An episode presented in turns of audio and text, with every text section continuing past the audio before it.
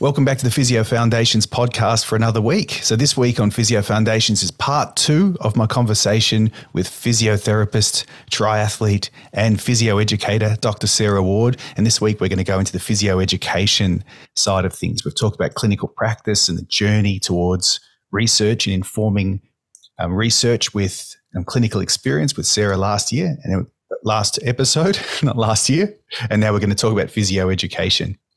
So, Sarah, welcome back to Physio Foundations Reload, part two, round two. Excellent. Thank you for having me back.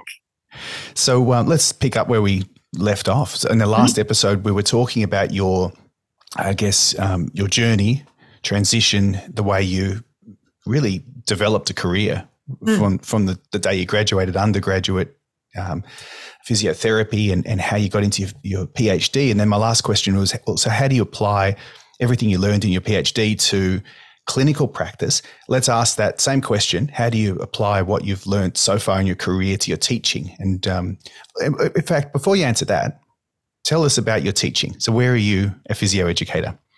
Oh, that's a probably the most sensible place to start. Yes, let's go back um, a step. uh, I am at currently uh, the University of Auckland, um, which is in New Zealand um, your Western Eastern Isle, depending on the joke that you run. Um, it's a new program. We just started it this year. So we're not a traditional physiotherapy school in New Zealand. Uh, in fact, we're not actually a physiotherapy school. We're housed within the Department of Exercise Sciences. Uh, so we sit alongside the Master of Clinical Exercise Physiology. And our program is called the Master of Physiotherapy Practice, and it's the first graduate entry masters uh, for physiotherapy in New Zealand. So you've done undergrad yourself, and then you're teaching into the, I guess, the newer model, the grad entry with mm. exercise science, and you've got an exercise science background in your yes. masters and PhD. So, yeah, that suits you. It does, and the, the most, yeah, the most hilarious part is actually when I did my my postgrad diploma. I actually did it in the department I'm now teaching in. So there's some good familiar faces. You've been around um, the world, literally. Yes, You're back into I that. literally, when we, we spoke about coming full circle in terms of clinical practice last time, we've now come full circle in terms of geographic location as well. What about that's so good? What about a bit of an overview? You started on uh, talking about the differences between um, you know undergrad and the, the postgrad model. So yeah, that's, that's the first in New Zealand, first grad entry physio yeah. course. What other courses are there? Traditionally, for us, it's the Bachelor of Physiotherapy at Otago or the Bachelor of Health Science in Physiotherapy through AUT University, which is just on the north shore of Auckland. Okay. Um, for a long time, that was the only two physio schools in the country, uh, both four year programs. And then in 2018, I might get it wrong, Wintec down in Hamilton started their Bachelor of Physiotherapy program because we had a, a massive need for physiotherapists in New Zealand. I wasn't, yeah, that was driven by workforce need. Yeah, yeah. but also uh, developing physiotherapists for the community that they are in as well. So, rural mm. communities, Maori and Pacifica communities is really important, particularly through the Waikato. Um, and so that they've just graduated their first cohort through that program. And then, I mean, it's still an in demand profession here, but we've also got grads coming out of sports science and biomedical science and health science programs. And we want to be physios because this is the situation I was in. And you're only faced with an option of going back and doing another bachelor's degree. So another three or four years at mm. university, which is a substantial cost. Um, so we followed the Australian model and brought in the first graduate entry program. So for us here at the University of Auckland, it's a two-year program. Um, very full on uh, mm. with slightly longer semesters to try and account for the the condensed content. Not the trimester uh, model, but the but no, long semesters. Yeah, long semesters. Uh, they're about thirteen to fourteen weeks, so a few extra weeks tacked onto each semester.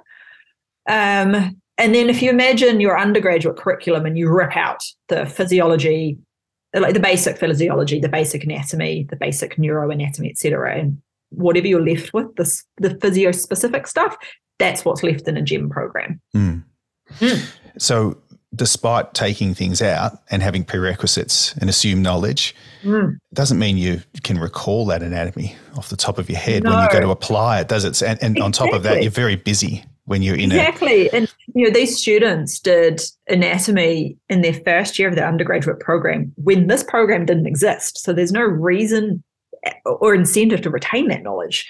So that was a, a very quick learning for me of okay, I can't assume that people have retained the knowledge. Yes, they've got the prerequisite, but they haven't retained it. So it's embedding or re-embedding that Mm. those key, you know, functional anatomy or pathoanatomy into the lectures as well, or, or you know, guiding them through revision rather than just saying, "Yeah, have an entire anatomy curriculum revised." It's the perfect opportunity to go straight for the jugular for my main question, the Yes. the, the main question of this podcast. Fire away. I always, I always ask. So then, and this is particularly relevant if you've got a shorter course and you you, you go for those um, physio specific skills and knowledge. So what, what what in your opinion, with your biases and your background and and everything you do, what are the most important foundational skills and knowledge for a physio that you can't go to work without? And this is always gets a laugh because it's such a broad question. You could answer it any way you want. anatomy. Anatomy. Anatomy knowledge. You're talking to my biases. Oh, That's yeah. why. Why is it, so? Why is anatomy knowledge so important? I think if you don't know the human body, the diagnostic part becomes really hard Hmm. um, because you you've got nothing to relate it back to. You know what actually? Maybe we call it the the pathoanatomy. So what actually happens when you tear a ligament? What actually happens when you have a stroke? You know what's the anatomical consequence, but what's maybe the physiological consequence too? Hmm. And so actually having that foundational knowledge, but then integrating it properly into the more physio specific stuff. So then layering the context on appropriately, I think Yeah. is probably that's my big learning from this year around, yeah, I could I could give you, you know, communication's really important. Empathy is really important. But if you don't have that knowledge, it doesn't matter how empathetic you are. Foundational knowledge. Tell me more about anatomy. So, path, so pathoanatomy you mentioned. So the intersection between pathology, anatomy, applied anatomy. Yeah. Um, so applying physiology um, and applying to you know, all your clinical tests and skills and diagnoses and imaging and everything, having Mm. that foundation of anatomy as a, uh, I guess, a, a foundation. A foundation of anatomy Yeah. as a foundation. I ran out of things to say. Um, For the lack of a better way. I, I don't think there's a better way to put it. To be fair, I just I just think it's it's literally the foundation of our profession. There we go. I, I feel like we can have a bingo on this of how many times can Sarah and Luke say foundation in a single conversation. we'll just keep going. Yeah.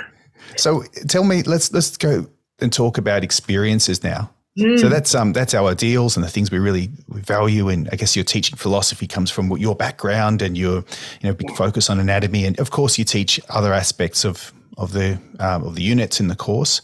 Yep. Um, so the last couple of years were really disrupted in Australia Mm. by COVID nineteen pandemic related lockdowns, and um, we had more. I guess you had border closures for New Zealand. We had lots of population level lockdowns. You're locked in a sort of radius of five kilometres at times. It's very disruptive. So it disrupted everyone, including education. Lots of things went online for a certain period. And what was it like in New Zealand over the ditch? Oh, so it's it's been an experience. Um, I would say your experiences would depend on what part of New Zealand you were in. So when COVID first landed in New Zealand, I was actually in the South Island back at Otago as a researcher. Um, so we went through the initial 2020 lockdown, um, the seven week one, sort of through March through to June 2020. And so our our reaction there was to just push all the clinical and practical learning into semester two, and just cover all the theoretical stuff um, for our second and third year undergrad students. For our fourth years who were on placement, uh, they learned telehealth. So they were still able to get some clinical hours um, in the School of Physio clinics, so delivering telehealth. Um, Was there more telehealth than they would have? Well, I guess that's a yes, isn't there? Because they did, Oh, they did more of it. But, but um, was that a good thing? I guess is what I'm asking. Was, it, was there think so. benefits there that perhaps it, it was unexpected, unwanted at the time, but telehealth is a really important thing for people in rural, remote, rural and remote areas, for example. Yeah. I think it's always been bubbling away, right? But we never had that impetus to really bring right. it to the forefront in physio. Mm. And it really just forced our hand and go, okay, right, it's now or never. Um, and so there's everyone's had to to use it at some point in the last two or three years. Mm. But I think it's given options now so that your patients in the South Island can now access the specialists in Auckland or the hmm. specialists mm. in Wellington or Christchurch without having to physically go see them. Um, I was a I experienced that myself as a patient of being able to have a Zoom conversation with specialists in Auckland or Queenstown from home in Dunedin, which mm. was phenomenal because it saved, you know, a two hour flight or a three hour drive to go see them. So I think it's been a really good progress for the profession, but also a really good experience for the students to have something a bit different. Um, the Auckland students, very different kettle of fish because Auckland has been sort of the epicenter uh, for COVID in New Zealand through the last three years. So it's been most disruptive for Auckland based university students across the universities. Um, this year has had unique challenges, I would say, because the New Zealand approach changed slightly. Um, so we had a risk assessment, and that we decided based on the last two years of experience that it was really important to have those clinical sessions, so the labs, you know, where you learn your clinical skills mm. as face-to-face sessions. Um, trying to teach that stuff over Zoom, really freaking difficult. Lectures, fine. Cover the theoretical content in the lectures to minimize, sorry, in Zoom lectures, minimize the risk so that you could have those face to face sessions. We created clinical bubbles with our students. Uh, so they would form groups of three, and that was only three individuals they could interact with for most of the semester. Back um, in 2020, we're talking about in the peak oh, of the. Oh, this was this year as well. Year. Yeah. yeah. Yeah.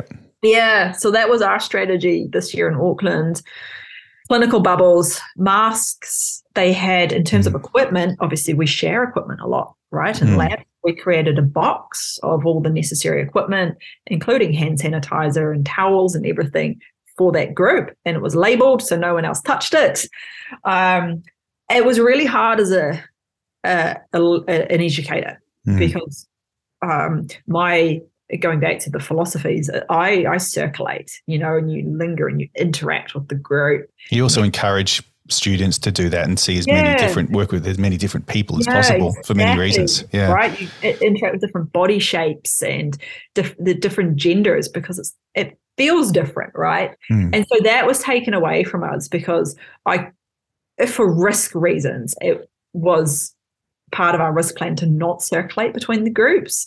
So it was like, well, how do you demonstrate a skill to the class for them to then learn and practice in those groups? And that was really hard. And I still don't think I got it right in that first semester. Um, but I think we're all sort of learning as we went.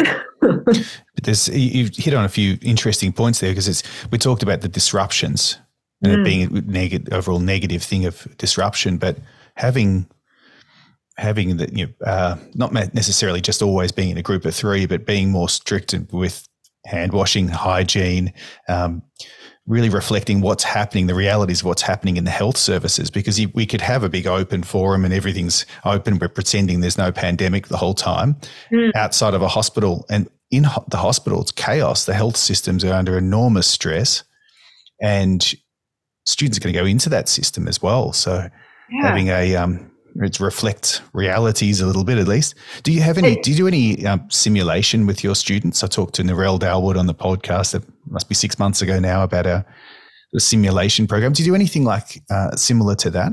Uh, we're trying to set one up. Oh, uh, cool. we literally had the emails flying today um, about sort of what we want in that space yeah. um, to create at least a hospital simulation space. Mm. we've got this the space within the department to already recreate sort of private practice musculoskeletal simulations, which is essentially how I teach that element of it anyway. But to be able to create hospital simulations, I think is our, our next plan for to introduce next year. Um, mm. It's yeah. good for clinical educators and clinicians and, and people in general, future students even to sort of hear us talking about this stuff. It's not a yeah. secret what we're doing there. It's not some secret society of academia in the ivory tower. We're just normal people working our butts off yeah. and trying to give the best possible education, sometimes yeah. under really difficult circumstances. Yeah, and, and you've um, literally just summed up the way I teach is that I just try and normalize it. I'm like, I'm I make mistakes. I might have different clinical reasoning to you based on different experiences, right? Mm. and just try to make the learning relatable to mm. them, um, so that to try and keep that engagement. Because I think if we think about the disruptions and how difficult it's been it's student engagement has been real hard, particularly on Zoom. Mm. it's know, hard. It's actually we, we don't want to pick on students because you go no. to a, a, faculty meeting or you get something outside the university and you'll go in there with professionals and there's a lot of cameras that are turned off and it's it's hard to engage. And I know p- people work on their own work on Zoom and everything. Yep. It's got its benefits. There's sometimes you might input to something and you might be able to do two things at once, but and you might save yourself an hour of driving to a meeting that you just needed to input into for five minutes. I get that, but to sit there for two hours on something that, that's an online tutorial, I, I get it. I get it. I got sick of my own work. voice. yeah, and when you talk to people, it's it's just really um, it's just really hard to talk to a group of people, and the camera's off, fine, but but also no one wants to unmute and talk, especially when you're young. Yeah, and it, it changes the way I taught as well. Like I'm a I'm a wanderer, even in a seminar. You know, you engage and well, you, you try to create engagement opportunities, mm. but that that totally changes on Zoom where you yourself are sitting, and yeah, and it's just it just creates less opportunities for in, engagement, but like casual engagement rather than you like calling out a student um, which I know as a student terrifies me. Mm. like, I don't I don't like operating like that, and I found certainly it became more didactic learning too. Yeah, it's different. Bring that knowledge to you. Um, whereas I think physio can certainly lend itself to, to some really cool, different learning opportunities, but it was difficult with COVID. But hopefully, we can move more into those in the next few years um, and at least show our students that you it can be a really cool learning experience and that learning can be fun and engaging again. Yeah, keep the good bits of the online learning and and yeah. whatever has to be done face to face, make sure yeah, that happens in the safest way. People mm. still have injuries where they can't physically attend class. So I think it's been good to give us that sort of swift kick up to go, actually, we do need to be more accessible um, for students that can't make it into class but we also need to make sure that we're we're meeting the requirements of our profession as well and building those clinical competencies, which really is best done face to face. You see, everyone, we do think about what we're doing and why we're doing it, and we do care. Yeah, we do. We do. We really we have the students at the forefront of certainly our planning and that we're really trying. It's just we're hamstrung as well at certain points, right? Mm. One of the many reasons for doing this podcast for me is just communication connection between different camps of people, artificially separated. For example, students, educators, clinical educators, clinicians, and researchers. We yeah. look at you. This is the whole point. You do yeah. all of that stuff. Yep. You studying anything as well, or you, are done? You've reached PhD. You've that was your retirement plan. You said in the first episode. Yeah. I might be studying again. Yeah. Well, so during, yeah, well, during my during 2020 and 2021, my own research was so disrupted by COVID because you know no winter sport meant no knee injuries, which meant no elective surgery uh, and no ACL mm. patients to study. Uh, so I was like, well, what? How can I change my research to to fit this? So I started studying applied statistics. Yeah, well, you'll be very popular. I love it, and so it's it gives me opportunities to basically pandemic proof mm. my my research, but also ensure that my research is moving as the profession moves into sort of more data driven approaches. Mm. Um, and then I started dabbling in a little bit of sort of post professional specialization as I went back into the clinic. Like, well, let's just make sure that my clinical skills are also moving, particularly if I'm educating, right? Mm. Yeah, that's it. You're not just some stale academic who trained 30 years ago, as this stereotype goes. Hey, the people I know who work in academia who trained 30 years ago are just brilliant. They, and they're doing so many ongoing education. I don't, I haven't really don't really know anyone that fits that stereotype. But no, not in physio. I think most people uh, recognize it's a really dynamic profession mm. um, and engage in learning opportunities to, to upskill. But it was probably the biggest thing I touched on in my interview with Auckland last year was that I think to be a, a good clinical educator or a good physiotherapy educator, I think you need to be a good physiotherapist. Mm. Um, and I think to avoid that sta- that apparent staleness is to to practice what you preach. Mm. So I, at the same time, though, being an educator is on its being a, a, a, really good clinician doesn't make you a good educator. So you've you know, continually training in education skills, working with people like Mick Storr, who I work with, and others who have got masters of education as yeah. well as PhDs, and they teach you so much about the skills of of educating. So it's a yeah. you know, ask a school teacher. They've done yeah. a they've, they've done a master's to do that. It's a skill. Oh, absolutely! Like it, just because we have a PhD, it doesn't actually mean we're trained in adult pedagogy, mm. right? We, we don't get taught how to talk to teach. Um, you kind of just follow along mentors, or you take bits and pieces from what's made a good educator or what was a good experience for me as a student and like pick that bit and then you pick that bit from someone else and you try and like mold it into something like a frankenstein and hopefully that that frankenstein works yeah exactly yeah. you know what time it is time, time to finish I've got to pick up the kids. Oh, we're, we're going to ca- let's catch up again. Let's do it again. Oh yeah, this I feel like we've got a lot to unpack. yeah, exactly. I say that because we've. I feel like we've just we've got about three or four different episodes we could do right now. we can't though because we've got things to do, and you've got a triathlon to go and rest up and do tomorrow. Good luck with that. Thank you. Um, get on Twitter. You can follow Sarah, and you can see how she goes. And we'll, I'll put all the um, I'll put your your your Twitter handle in the show notes and as yeah. well as some information about you. But thank you very oh. much for oh. two episodes there of some. That's a really interesting conversation. It's really so good to catch up with you again and and hear what you've been up to and get your perspectives on New Zealand physiotherapy education and your research. So good. Thank you. Thank you for having me. It's been a great conversation. And uh, yeah, if anybody wants to reach out, have a discussion about New Zealand, physio or just knees or triathlon. Yeah, happy to have a yarn, as you can tell. All of the above. Yeah. Thanks, Sarah. Well, let's Thanks, leave it there. Luke. So until next time, this is Sarah Ward and Luke Perraton wishing you all the very best with your studying, professional development, and lifelong learning.